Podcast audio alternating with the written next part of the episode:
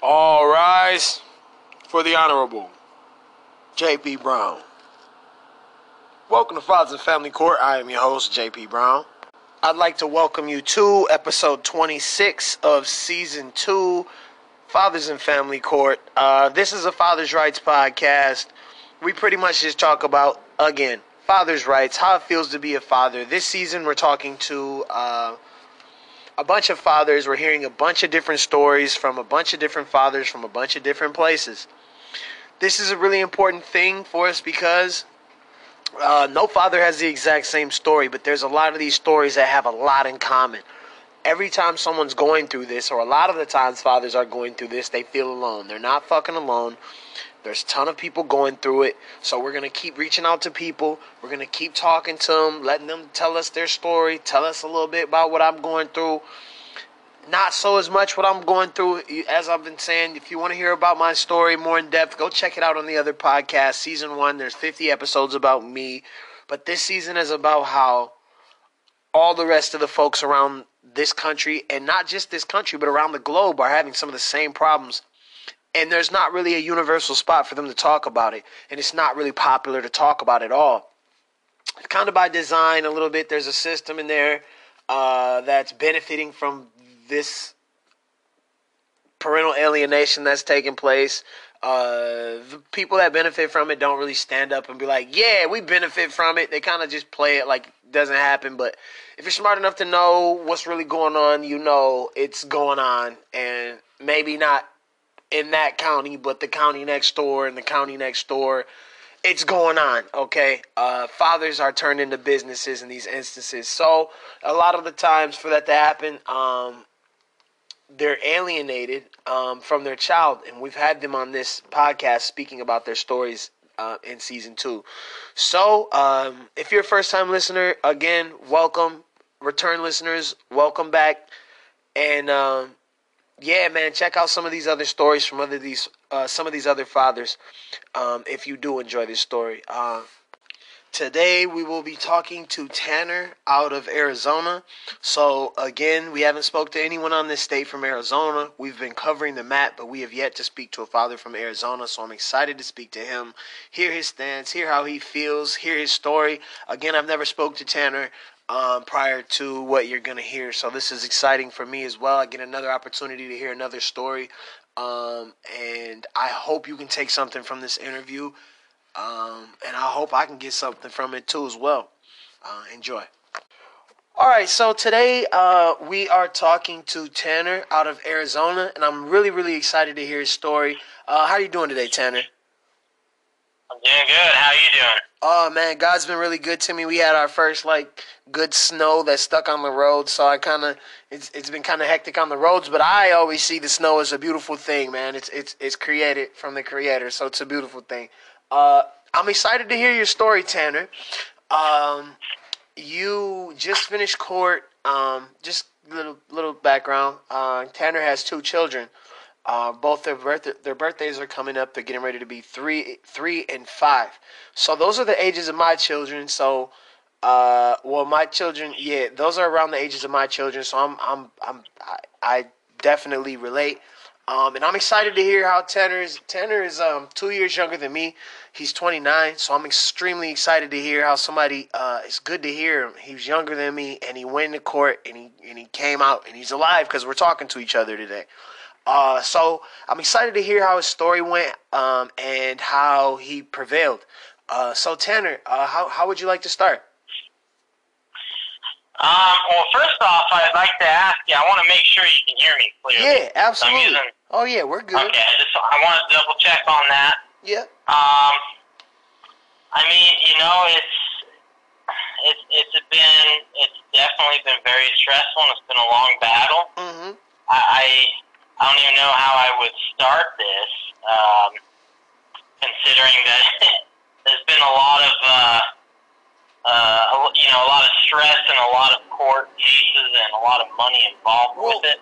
well, how about this? What did you have both your parents in the home? Uh, no, when so when I was a little boy, I think my parents divorced when I was about four years old. Okay, So I went you, back and forth from my my mother's to my father's. so you you you Yeah. are you see the effects of you know like a lot of us fathers that have been on this podcast. Not all of them. Some of them have had actually really good fathers, and that's great too. But man, the fathers that didn't really have a father every single day, or we had to split it up, or we had to deal with live in a separated home. Uh, we want regularness that much more for our children. So that's why I asked that. Um, yeah, man. So, uh, okay. So uh, that was just a little background for me, so I know. Cause man, I we haven't spoke but five minutes. I haven't really gotten any like personal questions to you, or you haven't even said enough to me till I know your personality. But once you said that you Yeah, that that's the kind of life that you came up in. Without even going into detail, I already know you. That's not what you wanted for your babies. You know what I mean? So, uh, Yep. so yeah, man. So, so, so, were you married to your children's mother? Yeah, yeah. So a little bit on the background of what you just said. Uh, when I was younger and I was a little boy, I went back and forth. Um, uh, I went back and forth between my mother and my father Mhm. when I was about 12, 13 years old. My dad gave me the choice to stay with my mom or him. I chose my mother until I was about 16 or 17. Right. I, I I lived with her for a while, and I realized that she was kind of not the good parent, and Right. she always made my dad. She made him to look like the bad guy. Uh, I always thought that he never wanted to talk to me, and that he didn't like me or love me. Right. But uh, one of the things that you need to know is when I got older, I realized that he was the one that cared for me more than my own mother. Right. uh, just so you and anyone else listening knows, as I grew up, I realized, uh, still to this day, I've I've tried to have some uh, communication with my mother, but it's still never been good because I realized that she just wasn't the the good person to have in my life. She was actually the one that caused all the negativity and the problems, and I, I still don't communicate with her to this day. No, man. And when you say that, I, I, anytime I interrupt you, I'm always sorry, man. I just never want to lose. I just, but listen, No, man. fine. Listen, you when you say that, it just lets me know, like, man, for your story to end in family court is hurtful because that much more of you wanted it to be good and it to be okay. And then you went and got married, you know what I mean? Later on in life here. And it's like, bro, it's like you tried to do the right thing. you know what I mean? That's what just hurts. I know we haven't even gotten into it, but I'm just like, damn it. That much more. You know what I mean? This meant that much more to you. You know? That much more. I'm sorry, man. Yeah, I, I grew up as a young kid, uh, living with my mother. I ended up realizing my father was actually the better parent. I lived with him, and he actually taught me a lot of good morals and values that my mother did not get the chance to do. And honestly, it, it's made me the person I am today was because of my father, which is the whole reason I think we're having this conversation right now is because Mhm. fathers are so important. Right, man. Shout out to him for being a good dad to you as well, man, and sticking through it and not, you know what I mean, and being there for you to be a lifeline. Shout out to him, man.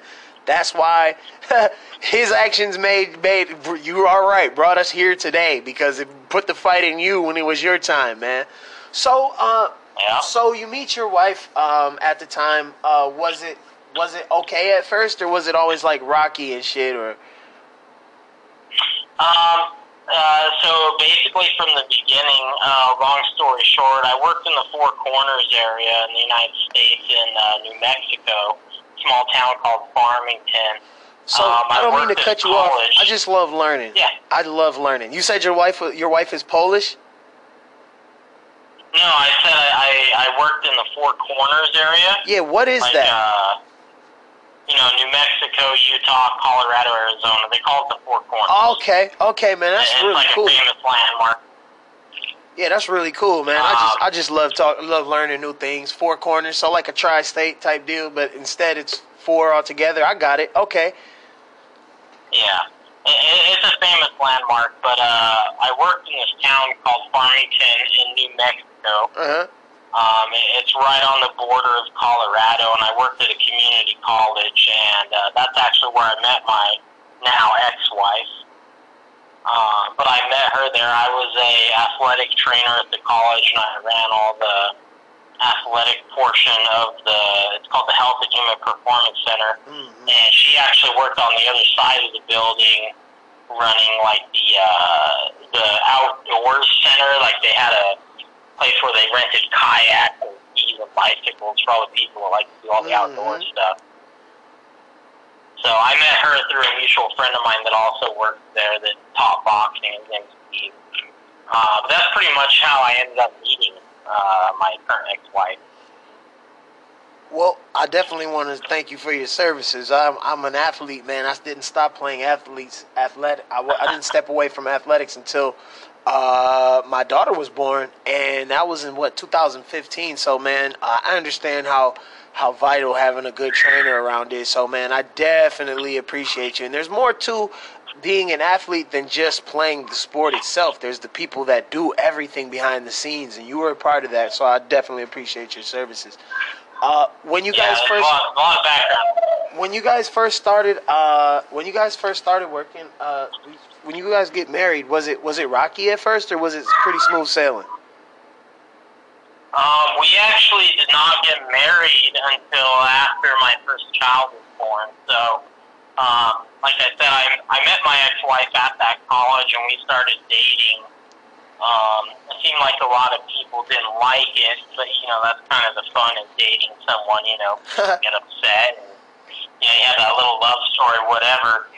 But um, yeah, we dated for a couple of months, and uh, that's when I found out uh, that she was pregnant with my first child. so that was your intro into fatherhood you were pretty excited Yeah, it was uh, it was pretty interesting. Um, we dated for a little bit, and you know, at the time that was about five years ago, and I was only what 23, 24 years old. And right at that time, she was just under 21, I think. Um, you know, so uh, we started dating, and she didn't have a, a super good relationship with her parents, and um, I was living on my own. I just got out of, re- of a relationship, and I was trying to kind of make a career out there in New Mexico. But uh, you know, we started dating, and I was all in love like anyone else. And I told her, "Hey, let's move in together." Okay, you know, we we got some roommates up in Colorado. It sounds far away, but it was only about a 20 minute drive from where we work. Right. So we went up there and found some roommates, lived with them, another couple. so uh so you're staying with your wife uh well she's not your wife at this time um and i'm imagining it sounds like everything was pretty smooth sailing um while she was pregnant i'm guessing. Uh and the baby's on the way right? Yeah, so uh, before we found out that my ex-wife was pregnant, we moved in together up in Durango, Colorado, and she was into fitness and outdoor stuff, and you know, obviously I was an athletic trainer, I was into fitness, and we went and worked out at the gym, you know, almost every day of the week. Right We did all that, and while you know, we both had our full-time jobs, and we were just trying, we're just a young couple trying to make money and be successful right and uh, we lived out there with some roommates. Um, it was about a month into when we were living in that house together with our roommates. That's when we found out that she was pregnant. And once we found that out, you know, I was ecstatic, and she was very worried about it because she didn't have a very good relationship with her mother. Uh, my ex-wife, the, the woman I was with, uh, she didn't have she doesn't have any contact with her own father. She has a stepfather that she calls her dad. right But um, you know, I was excited. You know, she was nervous and anxious. She didn't. She wasn't excited. Right, right. So how you? So how? So man. So you kind of were, were you kind of were more the one that was kind of like the optimistic one there, and kind of just saw saw the light at the end of the tunnel, regardless, man. So you kind of had to be a leader there emotionally, and I, I, I, hey, hats off to you, man. I'm really, really proud of you. Um. So how? So so uh. So so so everything was smooth sailing, good until the second baby. Um, no, actually, um, you know, our kids are about two, two and a half years apart. Uh, what happened was, if I had to make a long story short, is we had some roommates. We were younger, you know, we didn't have like careers, so we didn't have any money. We lived paycheck to paycheck. Mm-hmm. Um, when when my ex-wife or my my kid's mother was pregnant, we actually moved around a little bit until I finally got enough money to get us our own place back in New Mexico. Right. Uh, we lived there for a couple of months, and it was still going well while she was pregnant.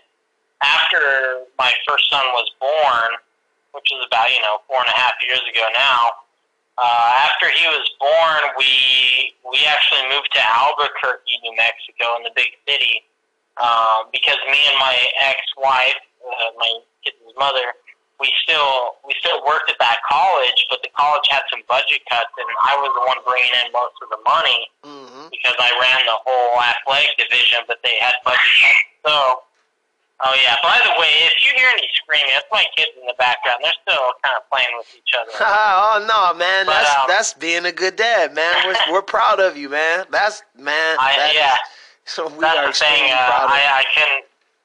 When people don't like it, I tell them, "Well, it's your problem." Um, but uh, yeah, I had to move to Albuquerque. Uh, we got a, I got a cut in my pay, and they reduced my pay by about forty percent. Uh-huh. And I couldn't sustain our living out there in New Mexico at the, you know, the northwest New Mexico anymore by the Four Corners. So I got a job offer in Albuquerque, and I said, "Hey, let's move down to Albuquerque." And we moved down there when my son was about four or five months, four or five months old. Right. You know. Um. So you know, we packed up a U-Haul. We got us a little one-bedroom apartment. We only had one kid at the time. Mm. Um, I thought everything would be good, but uh, that was when everything bad started happening. when you got to the city. yeah, when I got to the city, everything bad started happening. Mm. Yeah. Well, how how did it start turning for you? Um. Well, I was promised a job making fifty thousand a year as an athletic trainer at this big gym, and I, I I was not familiar with sales at the time. I didn't realize how sharky salespersons were, especially gym owners. that you can make this much money. And I'd never done sales in my life because I was guaranteed pay in my own job. So I went to this gym thinking I was going to make fifty thousand a year. I ended up making about fifteen thousand a year, if that. Right. So um, we were there. We had some. It was it wasn't good financially for a while, but um, uh, there was a lot of things that happened. I moved down there. We were only down in Albuquerque for six months, and uh, there was quite a few events that happened in that six months because uh, I got a job at this gym. My ex-wife that was with me didn't have a job. I got her a job at the same gym as a lifeguard while I was a personal trainer there, and. Um, uh, long story short, there there was a lot of drama between me and her, and uh, I want to say it was postpartum depression. Uh, but you know, I'm not a I'm not a medical doctor. I can't diagnose that. But that was my hmm my first thought with the way she was acting. Uh, so you were saying, um, you were saying, uh, once you got to the city, about six months in, it got real. Uh, so you're at this gym. Um, she's the lifeguard. Now, did did the craziness start? Was it like financially? Uh, well, not. Was it financial? Was it the financial thing? Was it was it was it that, or was it did it start when she got to the gym? Was it the money thing at home Um, prior? I would say it wasn't financial at first because when we went from Farmington, New Mexico to Albuquerque, I actually worked five different jobs in Farmington. Right. and I had a brand new F one fifty pickup. I had a brand new sport bike. I had enough money to pay for everything, but because I got that pay cut, I said we need to leave. This job's offering me more money in Albuquerque. Let's go down here. Right. Uh, what started the problem was when I went down there, I wasn't making enough money at first. Uh, I wasn't concerned because I had a 401k saved up at the college I worked at, Right. and I knew that I wasn't making good money, so I pulled all that 401k out and I paid for the for the remainder of our our rental agreement for the six months at that at that apartment. I said, you know, this is the main thing. We need to pay for our housing. I I pulled out like I think it was like four thousand three hundred dollars, and I paid for our rent. We only paid like six hundred and fifty bucks, something like that. Right. Um, so I pulled out all that money. But yeah, finances were a problem because you know I wasn't making very much money at all. She wasn't either. We were lucky enough because at that gym that we both worked at, it was kind of like a luxury gym, and they had a daycare inside of it. And while my ex-wife was working, uh, she got to have free daycare, and we could bring our son to the daycare. So it didn't cost us any money while she was working, which is really awesome. Yeah, that is that is God.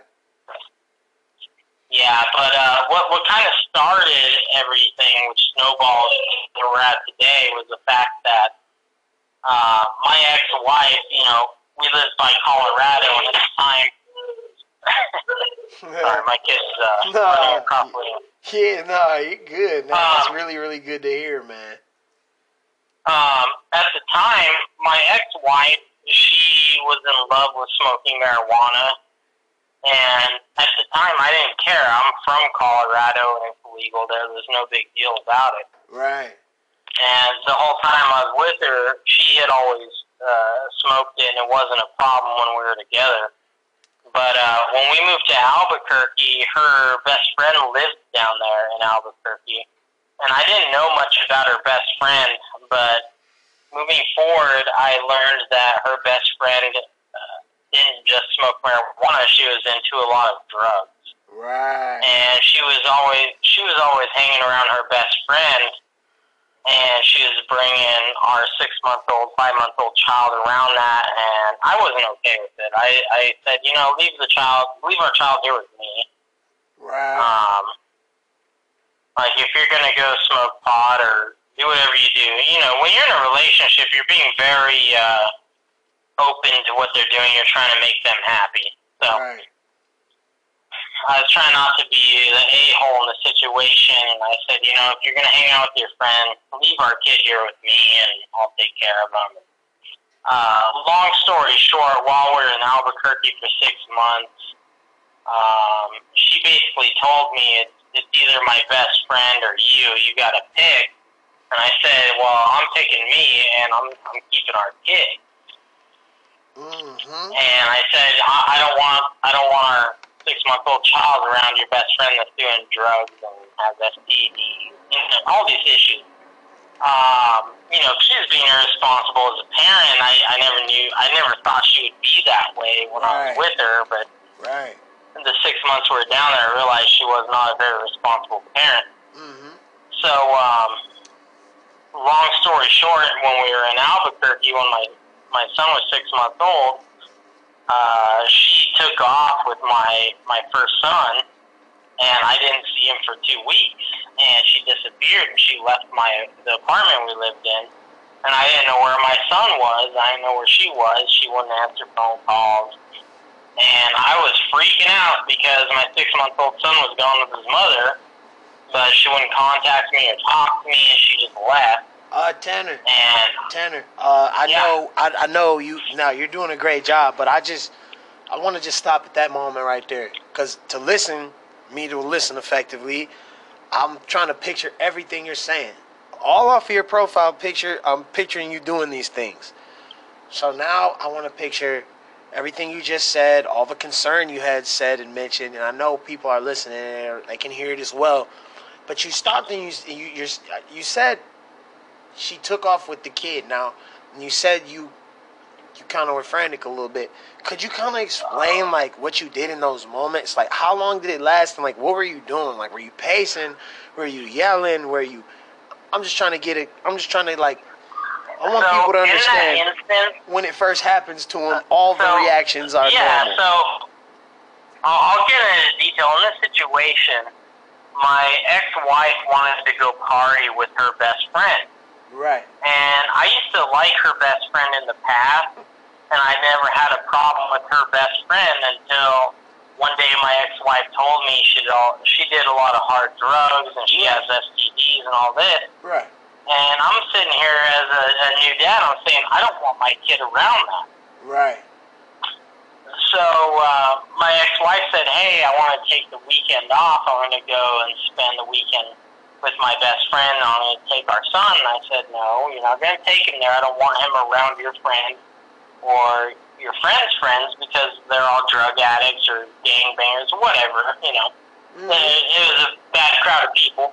Right. Um, so what happened in that instance was, is I told her, no, you're not, you're not taking our our child to your friend's house, and we actually got in a big argument, and I was holding my child, and she ripped him out of my hands from me, she was being crazy, and then it, it was almost, I wouldn't say it was like a, a violent interaction, but uh, she took him from me, and I grabbed him back from her, and then uh, she was uh, she tried to take him back from me again, and I wouldn't let her have our kid. I said, you know, if if you want to have if you want to have our son, you can go with your friend, but not with him. And you know, she was clawing at me, trying to grab me and grab him, and I said no, and I was, I was telling her to stay away, and she called the cops, and she said that I was pushing her and beating her, Oh my. and this was in. Albuquerque. So at that time, she called the police, and they came over, and they saw that I had a big scratch on my face, and my shirt was ripped, and there was nothing wrong with her. And she was claiming domestic violence at the time, and the police showed up and told her, "Hey, we don't see any domestic violence on Tanner's behalf, but anytime the the police in Albuquerque actually told me this, they said." anytime we respond to a domestic violence call, we have to arrest somebody. And they said, if you guys don't want to go to jail right now, someone has to leave. So my ex-wife, or you know, she was my fiance at the time. She told me, "Well, I'll, I will leave, but I'm taking my son." And so the police allowed her to leave with my son. And All of clearly that. Look, bro, Tanner. This person literally did all of that just to get her, your son, and hit the road and go and, and do the irresponsible thing. Literally, put risk you going to jail, in cuffs, sitting in a cell, getting fed when they say having to fucking fight, possibly shit like that. All over what? You want to go somewhere this weekend, dog? This is this is bigger than risking my freedom over you wanting to go somewhere. It, it was it was all over the fact that she could go and party. She wanted to party, Partying is cool, but bro, her. you are trying to be the adult here, Tanner. It's not like you were trying to. I could see if you were to, if this was some something different. Okay, it's just an argument. But bro, you're trying to be the adult here. Go party, do you? But let me be the adult. Let me be the mom here. I'll sit right here. I'll I'll I'll do it. Do you? I'll do it. Instead of that, and, uh, you gotta risk going to. at, at that time, at that same time, I had a, a broken shoulder and a broken. It's called the sternocostal joint, which is like a rib on the front of the ribs, Oh. right where your sternum connects to ribs. Right. I wrecked my sport bike that I had, and I, I was all beat down and broken, and I, you know, I still told her I was like, just leave, leave our son with me. But basically, you know, like I said, the police told me uh, when we get domestic violence call, we always arrest someone. So if you guys don't, if any of you don't want to get arrested, someone needs to leave. Uh, my ex-wife said, "Well, I'm going to leave, and I'm going to take my child." And the police told me to, that I had to do it because I didn't have any rights as a father because we weren't married. And they told me that. Right. That did, that No. instance right there spooked you right the fuck in the rhythm of marriage. that's that's that's what started everything for me was that instance because my ex-wife went crazy on me, and at the time I didn't think it was because of her doing drugs or anything like that. I never had any proof of her doing drugs except marijuana, Right. which I was okay with initially. Yeah. But I knew that her her close friend circle was very bad, and they all did hard drugs. And So she's now one of those people that were easily. Oh, go ahead. easily influenced. Now you now you're saying hard now you're saying hard drugs. Now we had a dad on here, man, who actually lived in Colorado, from Colorado, and he was talking about how when Corona started, he was doing all the drugs, man, coke, meth. But what he did was Oh wow. drinking. Yeah, but look, this is the remarkable part. He fucking cleaned his life up. He dropped a ton of fucking weight. He's been clean as hell. And he and he could read me the toxicology reports he's been taking down to the T. Yeah. This guy's literally changed his life around because he wanted to be a dad. Now, mom in this story was his party buddy, bro. So it's like now you're clean as clean as clean as ever. You know, and mom is like super against you, but she's still probably partying. You know what I mean? But it's just, it's just really, it's just really remarkable, man. Like the, so, I, so you're saying she's doing other drugs and you Well- can't really tell. Are, is this like, were we talking pills here? Are we talking like, we talking? Well, so uh, just so I can be honest and upfront, when when we moved down to Albuquerque, uh, my grandmother, which is my dad's mom, she was my biggest role model in my life. Uh huh. She had just died right when we moved down there. Oh, you were a little And, down. you know, yeah. and- you were down. Yeah. Yeah, and and she uh, she just passed away, and then I just wrecked my motorcycle, and right after I wrecked it and almost got it fixed, it got stolen. You know, it's Albuquerque. Right. Okay. Um, I, I was down in the dumps, and on the weekends when I wasn't working, yes, I, I would drink alcohol on the weekends. But um, I have a, I, I actually have the background. I was I'm a licensed um, detox counselor, and I did that in Colorado. So Right. I wouldn't say that I was an alcoholic, but on the weekends I like to drink when I'm not working. I wouldn't drink to the point where I was super intoxicated and I black out or be aggressive. That's never been my style. Yeah, Anyone yeah, can yeah. attest for that. Yeah. Yeah. Yeah. Yeah. It's all. Yeah. Yeah. No, man. No. But um, my my ex-wife was using that as her scapegoat for every single situation that we had moving forward. She oh. said it was because I drank Oh. I Okay. was when we had that that phone call that my ex-wife made saying that it was domestic violence and she was ripping my shirt. She told the police that I was drinking, and I, I did a portable breath test in front of them, and I was clean. And I told them, I said, no, I haven't been drinking. That's just her her go-to story.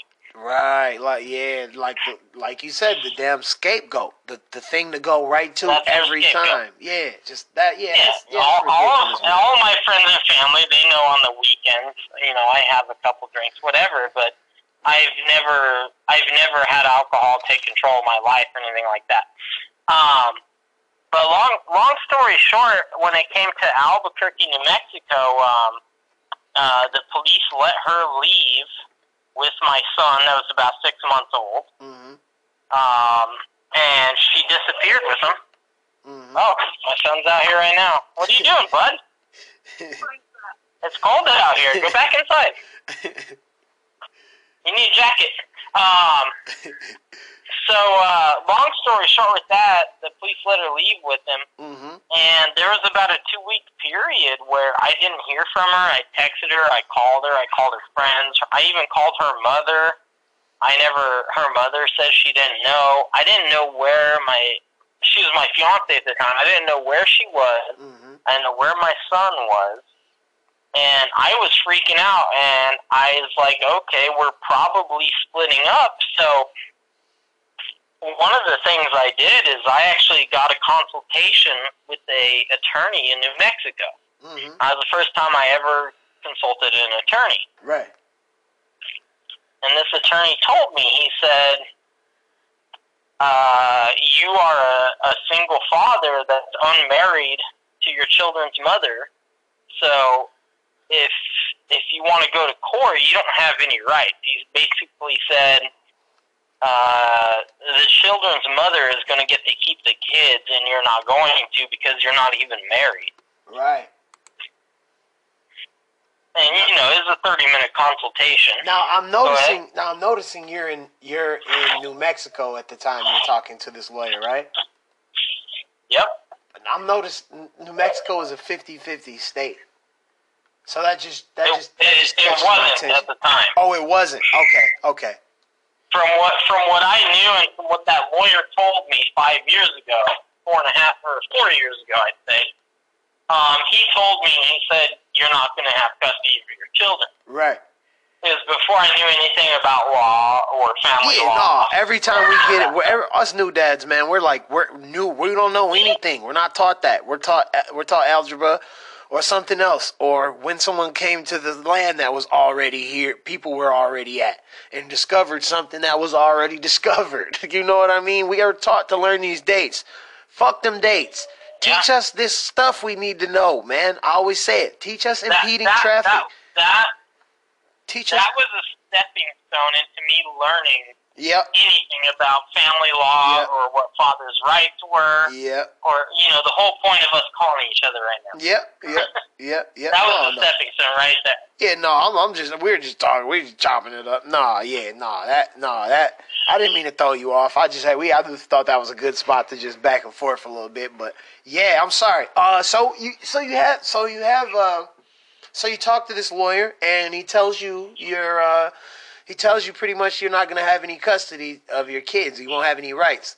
Um, without being married. So was that kind of what led to you just having to get married there? Because you're just like, fuck that, that can't go down. Um, you know what? Um, it sounds uh, a lot of people will probably be really contraindicative about this because it doesn't sound right. And some people think this is unmoral. But when this lawyer told me that if my if my fiance leaves me, I have no rights to my children, and she can have full custody. Mm-hmm. And I said, "What's full custody?" And he's like, "Well, you can see him probably like once a month for like, you know, eight hours, and Right. that's it. And then you pay child support." And I sat there and thought about it, and I was like, "How how is this logical when I'm the one supporting both of them, and I, I I'm paying all the bills because of my children. I'm doing this for them, but then I don't get to have them." I said, "That's that's not logical at all." Most certainly not. So, so, uh, yeah, your jacket's in your room. Go check it out. Um, sorry. My, my kids are running up to me.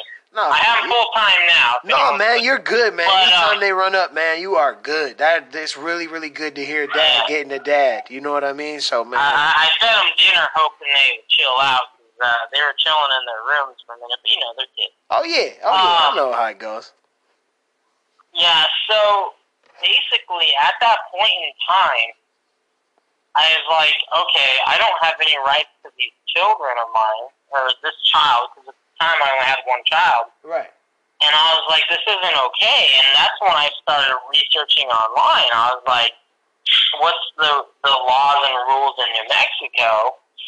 And um, even at a point in time, I remembered my sister lived with me in New Mexico Mm-hmm. and she divorced her husband, and he was a respected police officer, and she got full custody. And there was no domestic violence, no drugs. He was a police officer, Right. she still got full custody in New Mexico. Now I'm sitting there thinking, like, okay, this is this is an actual thing. Like mothers always get the benefit of the doubt Right. just because of the state we're in. So I looked it up, and I found out I I I used to live in Arizona when I was in middle school and elementary school with my mother, Mm-hmm. and I and I have a lot of friends in Arizona. And I looked it up, and it said that Arizona was a 50-50 parenting state. Right. So at that point in time, I was like, you know, I'm going to try to fix this problem with my ex and see if we get along. And I want to go to Arizona because if it doesn't work out, at least I can have 50-50 time with my with our children. You smart human being. You smart human being. Yeah, I I I al- anytime I'm interested in something, I'm not saying I'm a smart guy.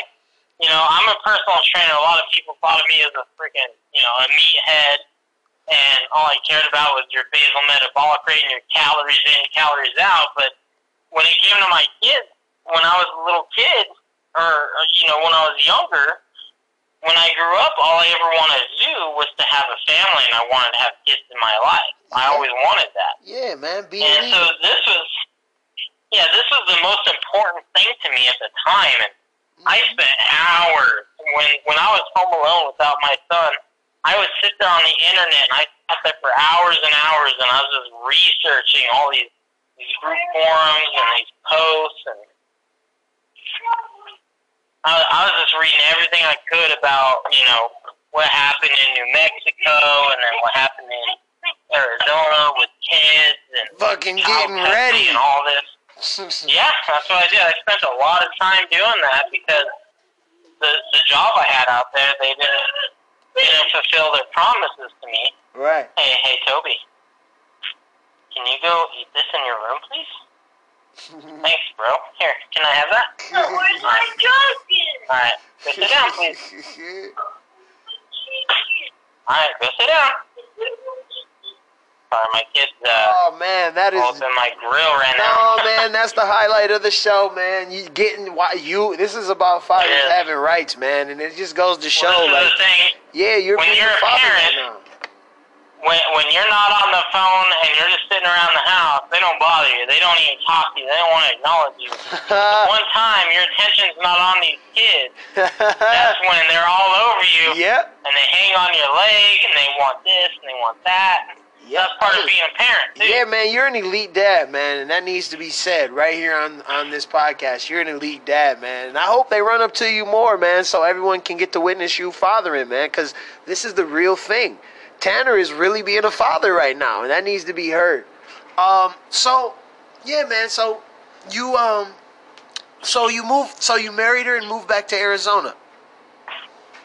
Yeah, so long story short is that I found out New Mexico I have I don't have any rights as a dad and I was like, okay, I'm not okay with that.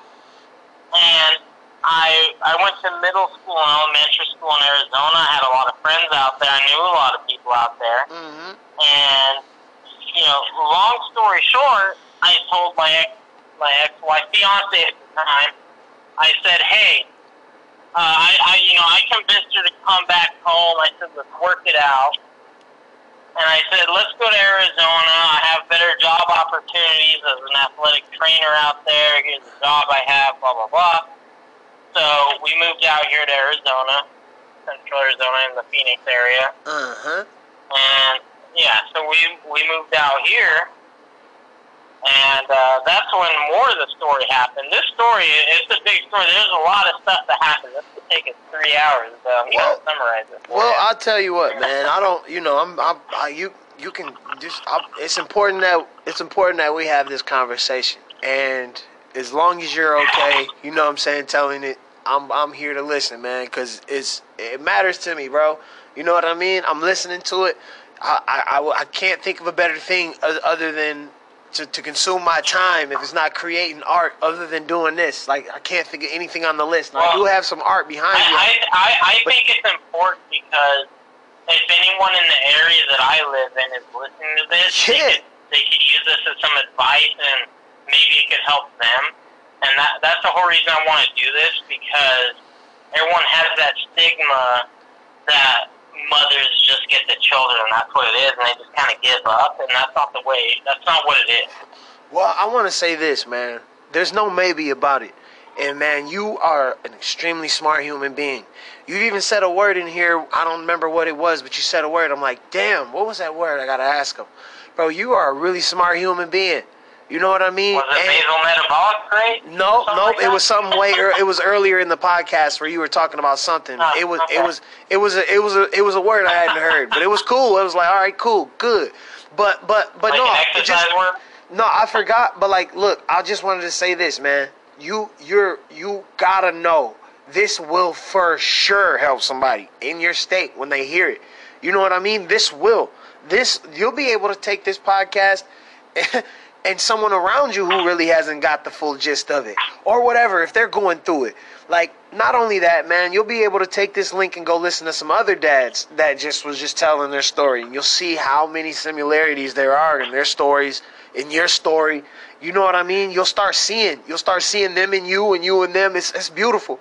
But it's nothing better for us to be doing. I, I can't think other than me to be sitting here listening to this. I can't think of nothing other i'd rather do uh, I know we don't know each Well, other, but did, what you went through really fucking matters because you're a human being, bro. You know what I mean? You're a parent. You love your kids, bro.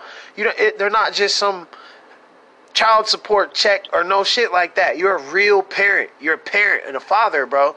You know what I mean? So it's like, man, yeah. So you moved to Arizona, man. Um, you moved to Arizona. Well, if I can interrupt you, JP, Yeah, go ahead, before go you start on the next section. Um, the reason I'm talking to you too is because me and you met through technically the Father's Right, Yep. which is a big Arizona or not Arizona, a big a big Facebook page. Yep. And we're we're all on there for the same reasons because there's a lot of fathers out there that think that they just they just they don't get their kids, and that's not the case. 'Cause It's slowly changing to the point to where it's almost 50-50 in quite a few of the states, and that's what it should be. And it really certainly should, because we shouldn't have to fight over what we equally made. Well, it shouldn't be a big fight. It should be right down the middle, right it up shouldn't be a fight. It It should. should always it should- initially be 50-50 until someone is in, Well, I wouldn't say contempt, but until someone's proven otherwise an unfit parent. well. I'm sure in your studying you found how beneficial it is for Title IV uh, with the money Oh, scheme. yeah. Yeah. So with every, you know, you know how it goes. There's so much money involved in that, bro. And with that, all Well, the money's going even- right back to the county of that. The same county issuing the child support is getting the money right back. So it's like, why would they not? And sometimes they're getting it five dollars to the dollar. So why would they not? it's beneficial to keep Well- the fight going. even when it's when it's money put aside, there's no money involved.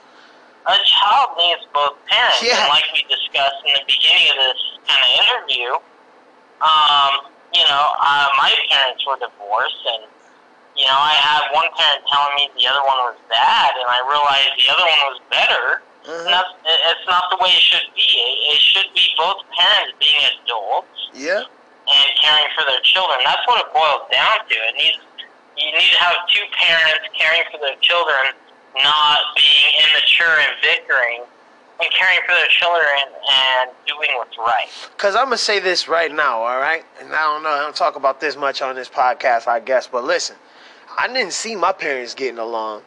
You know what I'm saying? Like my dad cheated on his wife to have me, and then had a went back to his, you know what I'm saying? Did his family thing. It wasn't like he left, like type shit. So whenever my parents interacted, it was arguing, bro. So I firsthand got a chance to see and feel exactly what the fuck all all the shit all of us dads are going through. Like we, a lot of us got a chance to see it and witness it and feel how, how what it feel like. And it don't matter the, the gender. The, it's the feeling of the fucking the the the arguing the the the disconnect there and not having that connection, not having that middle ground, not having that medium, not having these two people be able to come to a medium spot to elevate me type shit. That's not what we want for our kids. You know what I'm saying? So Yeah. yeah, man, it's it's it's it's powerful that you went through that. You know what I mean? Because that's what propelled you into the into where you are to this moment. You know what I mean? And it's important me and you talk so people can see what happens. Because there's been a lot of dads in here, bro, who are not standing how you standing right now. And they need to hear the Yeah. voice of somebody who's Yeah. on the other side and how you did it. You know, regardless if it takes us a minute, that's cool. They just need to hear that it happened, that you did it, and that you're a real person, bro. What we want is a real thing. You're a real person, bro. You're a real human. You eat every day, and you got your babies this moment. So we gotta, we gotta, we gotta, we gotta get to it. You know what I mean? That's we have to. We this is this is mandatory. I'm sorry. Go ahead. Yeah, and uh, that's that's the thing when it comes to child custody.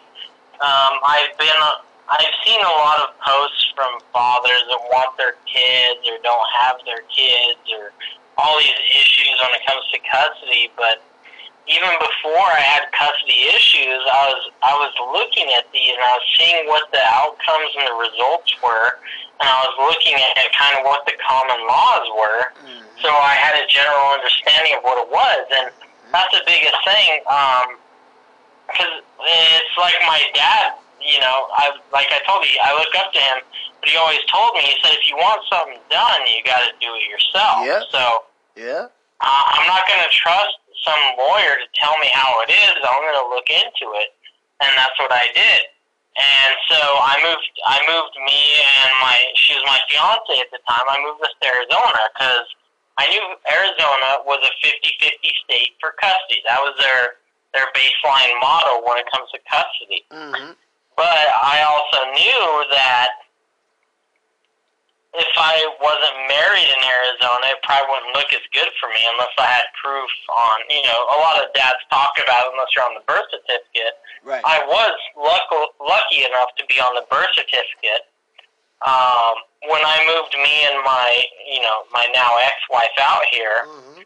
it actually uh, it kind of changed the scenario. I moved us out here, and we got along real well because uh, I'll be honest with you. I moved us out here thinking that my my ex was going to do the same thing she did before and take off with the kid and just do crazy things. But I knew that when she was around her friends that were doing drugs, that she was going to listen to them. So I said, okay, if we go to Arizona, she's not going to listen to her friends because she can't. They're not around her. And I was right. I moved us out here, and her friends weren't around, and she acted normal again. It was great. We had a good relationship for like another year, Right. and that's that's when my when she got pregnant with my daughter. Right. And, you know, it all worked out well, and I thought, oh, okay, maybe that was the only issue. Maybe it was just because of her friends, you know. She's just easily influenced, you know. Let's just keep her away from these people that have negative thoughts or negative uh, impressions on her, and it, it should be okay. Mm-hmm. And it, it's not in the fact that I was trying to control her. It's just the fact that she was making really bad decisions because her friends did that. It's not because I wanted to, you know, tell her what to do. Like she had Well, all the freedom in the world. She had my debit card. She could go. You know, I bought her her own car. She could do whatever she wanted. Right. No, man. the thing- yeah, some of these things you were doing. So yeah, some of these things you were doing is just outstanding. You said you got her, a, gave her a card, a car. You said you got her a car. Did you say? yeah, she had her own car. She had. We had a shared bank account. She could do whatever she wanted. Man, And it's not like I controlled her because Yeah. when we moved out here, I had a full time job. She didn't, and I paid for everything. yeah, no, man. That's I just, didn't care what she did as long as as long as she took care of our child. That's, Right. that's all that I cared. about. No, man, that's just you. Just did you just a stand up human being, man. You know what I mean? And you did over and above, and to know, all you really needed was just show up and do your job. I'll do the rest. You know what I mean? Just show up, Yeah. do your job. You know what I mean? And it's and it's not about you controlling anyone, bro. And I was gonna say there's a difference between controlling someone and protecting them. Like you were literally were protecting this person from their own self. I, I you should promote if depending on the drugs you're talking, maybe you should go to rehab. But I'm saying if you're not gonna do that, then come on, let me help you. And if you move this person away from that, and in that time they were normal again, chances are eating the pills or whatever it may have been, getting away from that, bro, really probably did fucking help. And it, and it may Yeah. it may have sen- it may have been like damn in vain when it got sour again. But look, the beauty in your two kids having each other and getting to play with each other, man. When you said you were the only child, and that's that's beautiful to me because they got each other. You know what I mean? But yeah, but yeah. Um. So yeah, hold on. So yeah, so go ahead. You can say what you were saying. I'm sorry about that. I didn't mean to cut you off. Yeah, so what I'm saying is, um, you know, I've heard I've heard my ex, you know, my kid's mother try to tell me I was being controlling, but it's not the fact of me being controlling; it's the fact of just being a good parent, and I just wanted her to not be a bad parent. So I'm trying to avoid situations where she has that altercation where she's allowed to be a bad parent Yeah. because I already knew her personality and that she'll she'll listen to anyone that Mhm. tells her anything. Easily influenceable. Um, yeah. Yeah, yeah. It's it's you know it's like someone that wants attention. They'll do anything for attention, and that was her. But uh, you know, bottom line, it comes down to the kids, not to what they're doing. So Pretty uh, much, when- yeah. when we moved to when we moved to Arizona, I worked full time, hmm and you know, like I told you before, I was from Colorado. She kept smoking marijuana. I didn't have any problems with it. It wasn't a big deal. But as my son got older, and then we we got our own house. We actually got our own house in um, it was kind of like in southern Arizona, and it was with my best friend and his wife. Um, it worked out really well, like the first two months, and that's when she got pregnant with our daughter. And uh, she decided to keep smoking marijuana while she was pregnant with her. hmm And at the time, honestly, I'm from Colorado. I didn't I didn't have any negative things to say because she was honestly my ex-wife was doing good. She wasn't making bad decisions because she wasn't around her friends. Right. But after my daughter was born, there was a lot of controversy between me and my best friend and his wife and my now ex-wife, and we all had to. We went our separate ways for a little while, but then um, I was making good money, so I bought a house, and that's where I'm at now. It's in San Tan Valley, Arizona hmm and I bought a house. And my best friend and his wife moved in with us, and um, you know, then my daughter was born, and then it kind of history kind of repeated itself because at first I thought it was, I really thought it was like postpartum depression. I thought my, uh, I thought my now current ex-wife was just having some mental issues, you know, just from being pregnant, having a kid, but um, from input from friends and close people with us in our community, I realized it was just kind of her being, uh, I wouldn't say crazy, but I'd say it'd be more of her just being non-negotiable with anything because she was so stuck in her own mindset. hmm But I realized it's because she started talking to her bad friends again online and all of this. Right. So I got I, I purchased this a home and I purchased this new car in San Tan Valley where I live now. hmm And then that was when my daughter was born. She's a couple months old. My son, you know, he's two, three years old. Everything seems to be going good, but um, anytime something significant would happen, she was super irrational about it, and I couldn't I couldn't cope with her. I couldn't I couldn't come to an agreement with her. She was always super defensive. I couldn't talk to her, and and then after a while, I said, you know, it's okay, whatever. It's her opinion, no big deal. But I would start coming home from work, and I would see that she was starting to to neglect the children. And there was actually an instance where I came home, and the first time that we had a big incident was okay. So just to recap, you know, we're in New Mexico, and she took off with my kids. Right. And there was actually a fight that we had when I moved into this house. I forgot to mention this. Uh, we had we had a, another fight when I moved into this house in San Tan Valley, hmm and she left with my kids again when my daughter was just born. And she left for like a week or a week and a half, and then she came back, and I was like, you know, this is typical now. I'm used to this, so it wasn't a big deal. Right. I was like, you know, she'll come back, no big deal. Uh, just let her have her space. But um, after that happened, I remember I came home from work one day, and she was just uh, so stoned that she didn't know where she was, and she was laying on the couch, and my front door was open. And I came home, and my son, he was playing out, and he was playing in the road in front of my house. What the? He had a he had a pine cone and he was playing with it in front of my house. And I was like, "Oh my God, what the hell?" And I ran up to him and I was like, "What are you doing out here?" And I I ran inside and I looked at his mom and she was just stoned. She was just checked out mentally. And I was like, this is not okay. Like, this is so bad.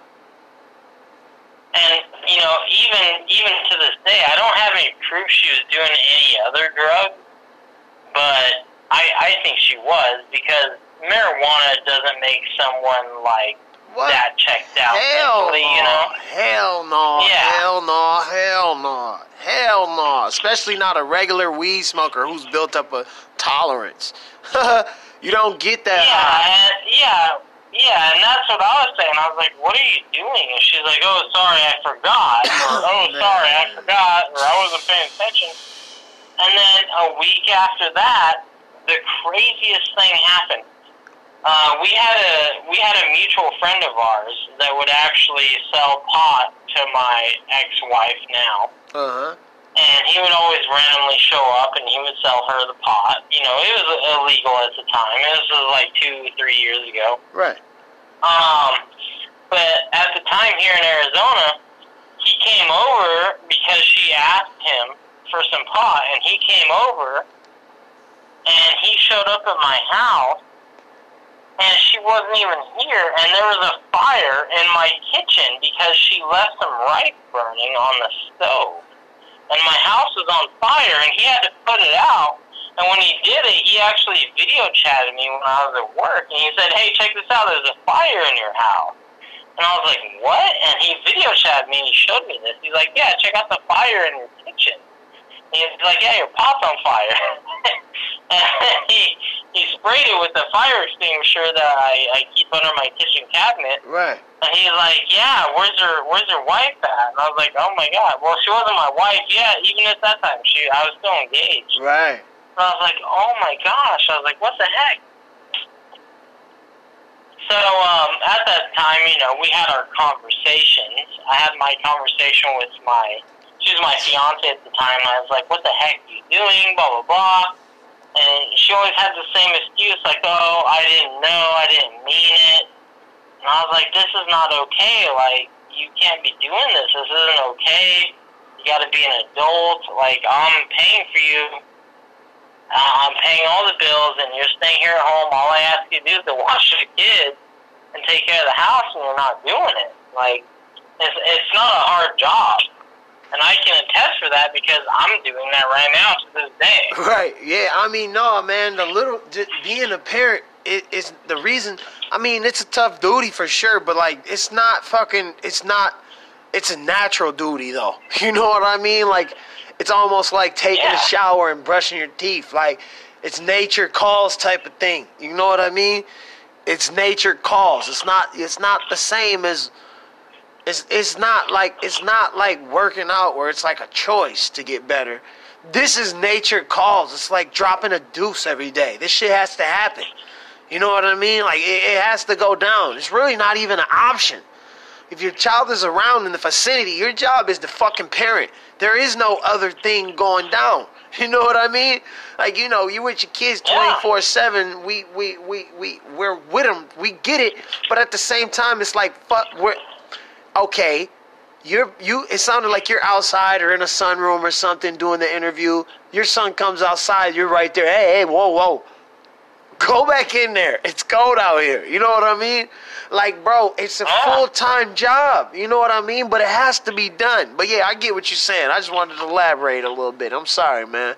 So you guys, No, so all I'm saying, all I'm saying is I worked full time and I would come home yeah, and I would see the mother of my children basically neglecting our Yeah. children, and I wasn't okay with it. yeah, no, And long story short, again, we would have more arguments because, you know, if we if we had the chance to talk for the next five hours, I could tell you all the bad things she did, which weren't were not okay. uh huh, Um, I don't want to get into it. Yeah. A lot of them were exhibits in court, but it would take us forever to go over that. You know, she used to shake my daughter. My daughter was four months old, and she would shake her and tell her to go to bed. I mean, I, I, I just, it was crazy. You know, I, I can't say because I don't have proof of it, but I watched her do really bad things as a parent. Yeah, So, no, uh, man, and you shouldn't. And you know what? You shouldn't have to have fucking your phone on record. Cause a lot of shit that happened to my daughter in front of me by by her mother was fucking was was was not recorded on my end too. Now I got a lot, but at the same time, a lot of that shit I didn't get. You know what I mean? Because I wasn't like it, no one was prepared. You never prepared for a crazy incident. You just said she shook her before. Who who who's prepared to record someone shake the shit out their kid and make them go to? s- Okay, and Who's prepared to do that? We this is this is a thing that needs to be known for anyone listening to this right now, because we're trying to educate fathers Oh, yeah, on absolutely. the scenario. Absolutely. Anytime anything bad happens, you have to record it. You have to take pictures because it's not what you know; it's what you can prove in court. That's it. That That's is it. exactly what it is. And it's not what you So say, it's you what don't you can record it or you don't take pictures, you don't take a video, it never happened. Mm-hmm.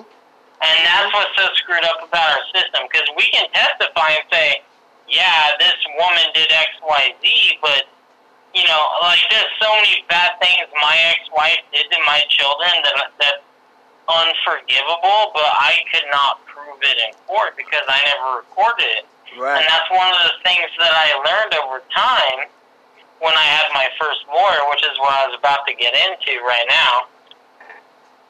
Um, so after after my ex-wife did all this crazy stuff with my children and all this, Uh-huh. I confronted her. My ex-wife left my house again, and then she left for two weeks this time. But at that time, I called a couple of attorneys Mm-hmm. out here in Arizona, and then I found out. Uh, so the rule with attorneys is like, say you call attorney A, and then I call attorney B, and we're in the same city, and then I call attorney A because I want to hire him. Conflict of Uh, interest. attorney A is not going to talk to me because it's a conflict of interest. Yep. They say, "Sorry, sir, uh, there's a conflict of interest. We can't talk to you at all." Yep. And that's how I found out that my ex-wife was planning on leaving me because I just wanted legal advice on what to do with my children being neglected and beaten. I did. I didn't. I actually did not expect my ex-wife to be leaving me. Right. I just wanted to know. I was like, hey, like, what's the issue with this? Like, I I was really concerned. I was like, I just want to have proof, blah blah blah. Like, I didn't plan on leaving her. So I was like, I just want to have an attorney to document this because I didn't know anything about attorneys or the law. But I found out that my ex was calling all these attorneys in the town I lived in Damn. So you started getting divorcing you you started getting conflict of interest responses. I know that probably took you by shock. You're like, well, shit. if you're gonna do this, this is the place that, that we came to do this.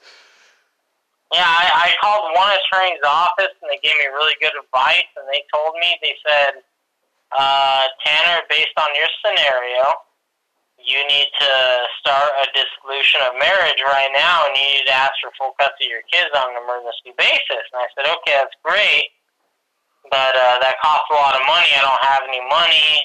And they said, well, yeah, you can work with the court with it. And I called a few other attorneys, and you know, a couple of them were like, yeah, we can't talk to you because there's a conflict of interest. Right. And I, I called the original attorney. I was like, what does that mean? And she's like, oh, that means she's already called them.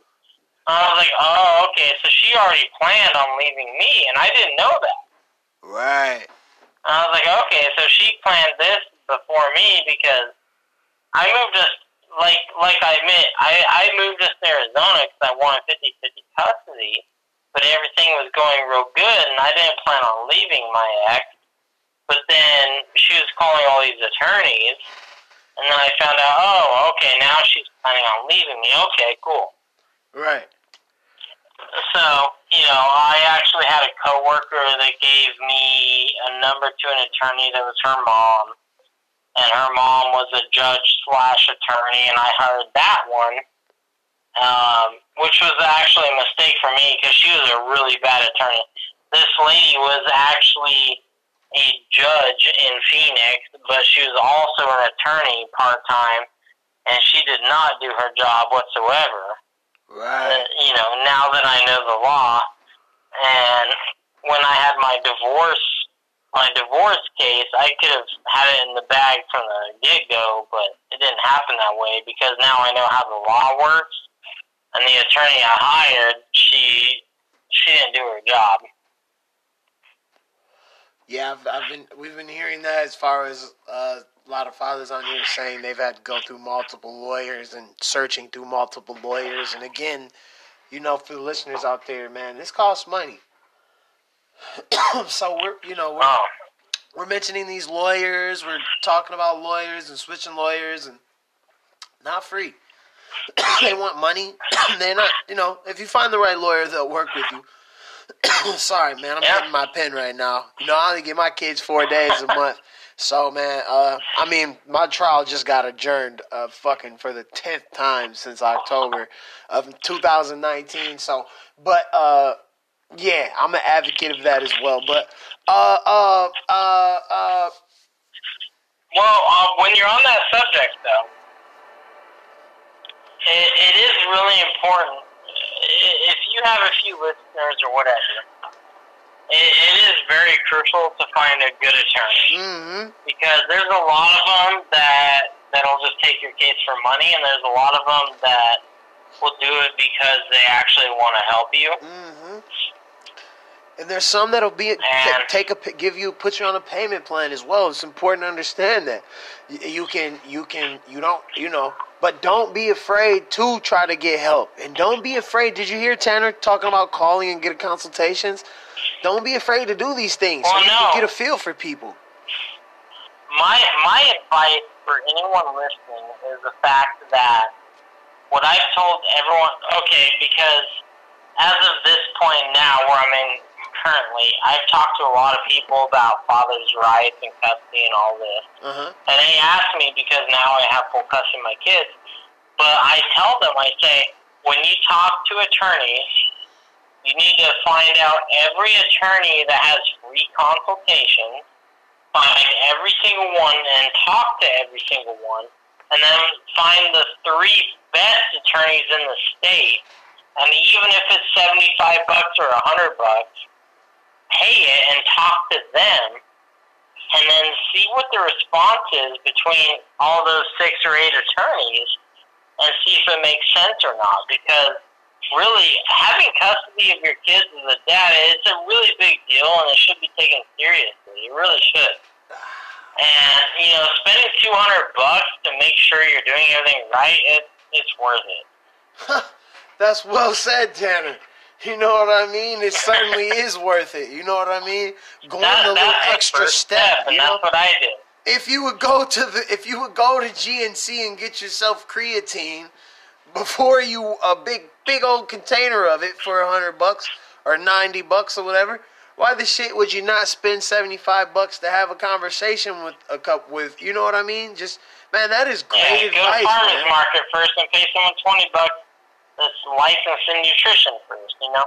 That's what Um, that's what I'm know, saying. that's That's what I'm saying, man. That is that's And every every every field has an expert, and you know it's it's like me and you talked about. Uh, I I went to school for health and exercise and for exercise conditioning and all this, but um, I talked to a few free attorneys and I talked to a few paid ones. And I got all of their opinions and I rounded them up and I did the average of all their opinions. And I said, okay, this is probably what's going to happen. And yeah, it sucks that you have to do it, but if it's that important to you that you have your children, it, it's worth it. Huh. So you, so uh, so you find out that there's a conflict of interest. Uh, how'd you what'd you go about doing next? Conflict of interest with what? Oh no, you you told you you actually left off when you said you you got the other lady. You got the one lady who was. Oh yeah, you. yeah.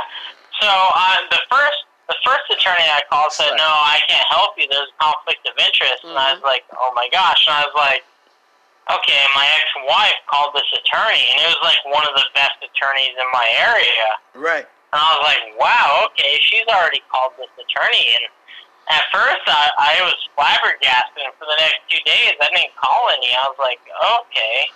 I was like, why would my.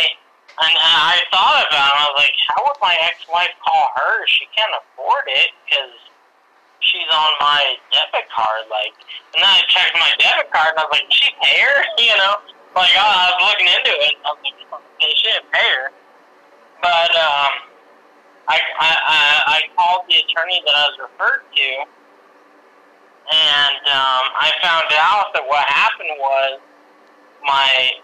Uh, so just so the the viewers know, um, I I married my ex-wife in the time frame before she. Well, she took off with my kids, and then after she took off with them, she came back again, and then I married her. Right. And at that point, like, I will probably sound like an asshole, and I bet 50% of the people will say, yeah, Tanner, you're an asshole. That's not what marriage is about. But I literally married her just because I knew the fact that if I was unmarried, I had no rights to my children. Because I was told that by an attorney. hey, buddy. And I, I married You don't upset me. You don't upset me. That was a heroic move, and it sounds like from where you're standing today. Okay. Hey man, listen. It worked out. It Hey worked man, We'll- listen. I have a friend, bro, who's a, hey, bro. I have a friend who spent most of his uh, most of the time since we were like 16 to the like literally uh, four years ago. He was in maximum security prison. He got out and he got custody of his kids.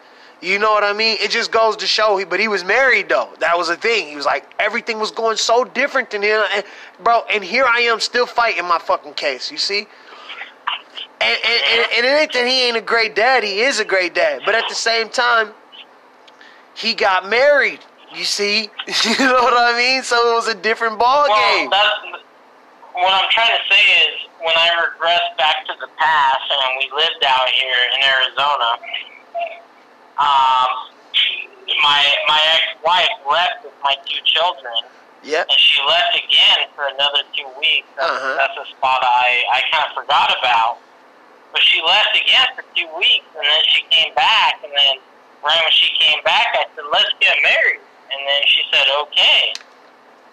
But at that point in time, I mean, whoever's listening to this may say I'm a, a douchebag or whatever. But at that point, I was doing this for my children. I wasn't doing it for her. I was not in love with her.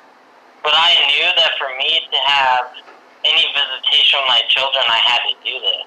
hmm So I, I, I actually married my ex-wife, and you know, eight months later we got divorced. And I knew, I already knew it was going to happen, but I only did it because I knew that that's what was going to happen. Right. Yeah. No. I, look, I, I, I, I get how people, how you would think people would see it as you being, but no, you're not gonna get any shame from me. Not today. Not for that one, brother. I'm sorry. that was, that was. Yeah, yeah, Yeah, yeah. You were look. You were just I- I trying know to make sure you could be a dad. That's all. That's all you were doing. You didn't do anything. You were just trying to make sure you could be a dad in the end. That's it. That's it. Um, I, I told all my good friends ever since I had an incident in Albuquerque and my ex-wife took off with my son.